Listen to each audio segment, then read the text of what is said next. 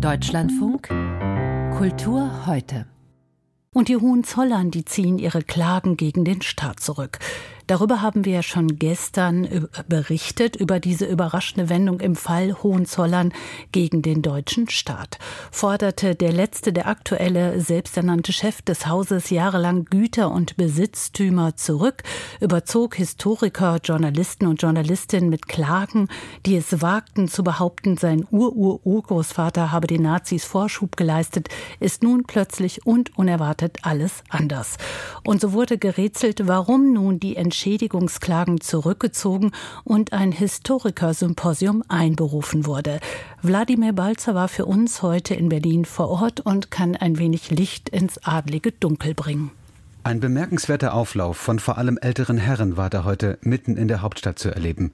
Im Haus der Bundespressekonferenz hatte der Preußenprinz geladen und wollte damit vielleicht schon ein Zeichen an die Medien geben. Der Streit ist vorbei. Auch wenn er das nicht wörtlich über die Presse sagte, so verwies er doch zumindest auf die Wissenschaft, die er ebenso wie uns Journalisten immer wieder mit juristischen Angriffen überziehen ließ, wenn er mit bestimmten Aussagen über die Rolle seiner Familie in der Nazizeit nicht einverstanden war.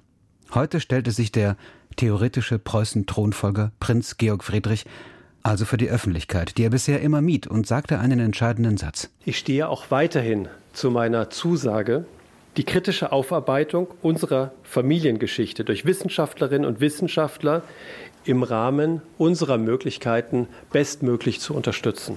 Das darf man so verstehen, dass sein Haus auf juristische Schritte in Zukunft verzichtet. Ganz im Gegenteil sogar scheinbar die Seiten wechselt und nun sogar eine digitale Quellensammlung unterstützt, die bereits aus 1500 Primärquellen besteht und über die sehr widersprüchliche Biografie des Kaisersohns Kronprinz Wilhelm Auskunft erteilen soll.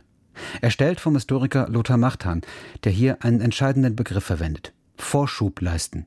Wenn es nämlich zuträfe, dass der Kaisersohn, der als Anhänger der NSDAP galt, die Nazis erheblichen Vorschub geleistet hätte, dann hätten Entschädigungsforderungen der Hohenzollern gegen Bund und Länder sowieso keine Chance gehabt. Der ehemalige Kronprinz war politisch unfähig, dem Nationalsozialismus erheblichen Vorschub zu leisten. Obwohl er das punktuell sogar gewollt hat. Der Historiker Lothar Machtan, der vom Preußenhaus auf das Podium gebeten wurde, zeichnet ein Bild eines politisch überforderten Sprösslings. Bis zum 30. Januar 1933 schwankte der Kronprinz zwischen einer Militärdiktatur unter seinem Freund Schleicher und einer faschistischen Diktatur unter Hitler.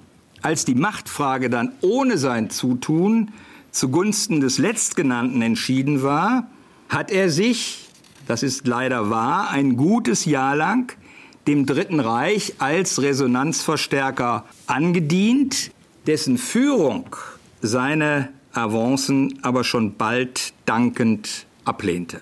Dieser Sohn des letzten Kaisers ist es auch, von dem sich der heutige Prinz Georg Friedrich, also der Ur-Urenkel des Kaisers, zum ersten Mal deutlich und öffentlich distanziert, auch wenn er den Begriff vom Vorschub leisten bewusst nicht benutzt. Wer sich dem Rechtsextremismus anbietet, kann nicht traditionsstiftend für das Haus Hohenzollern sein. Und dann kommen Sätze für die Geschichtsbücher, die tatsächlich den Rechtsstreit um Entschädigungen für Kulturgüter beenden könnte. Ich habe daher entschieden, auf die Rückgabe von jenen 4000 Kunstwerken sowie die damit verbundenen Leistungen nach dem Entschädigungs- und Ausgleichsleistungsgesetz zu verzichten.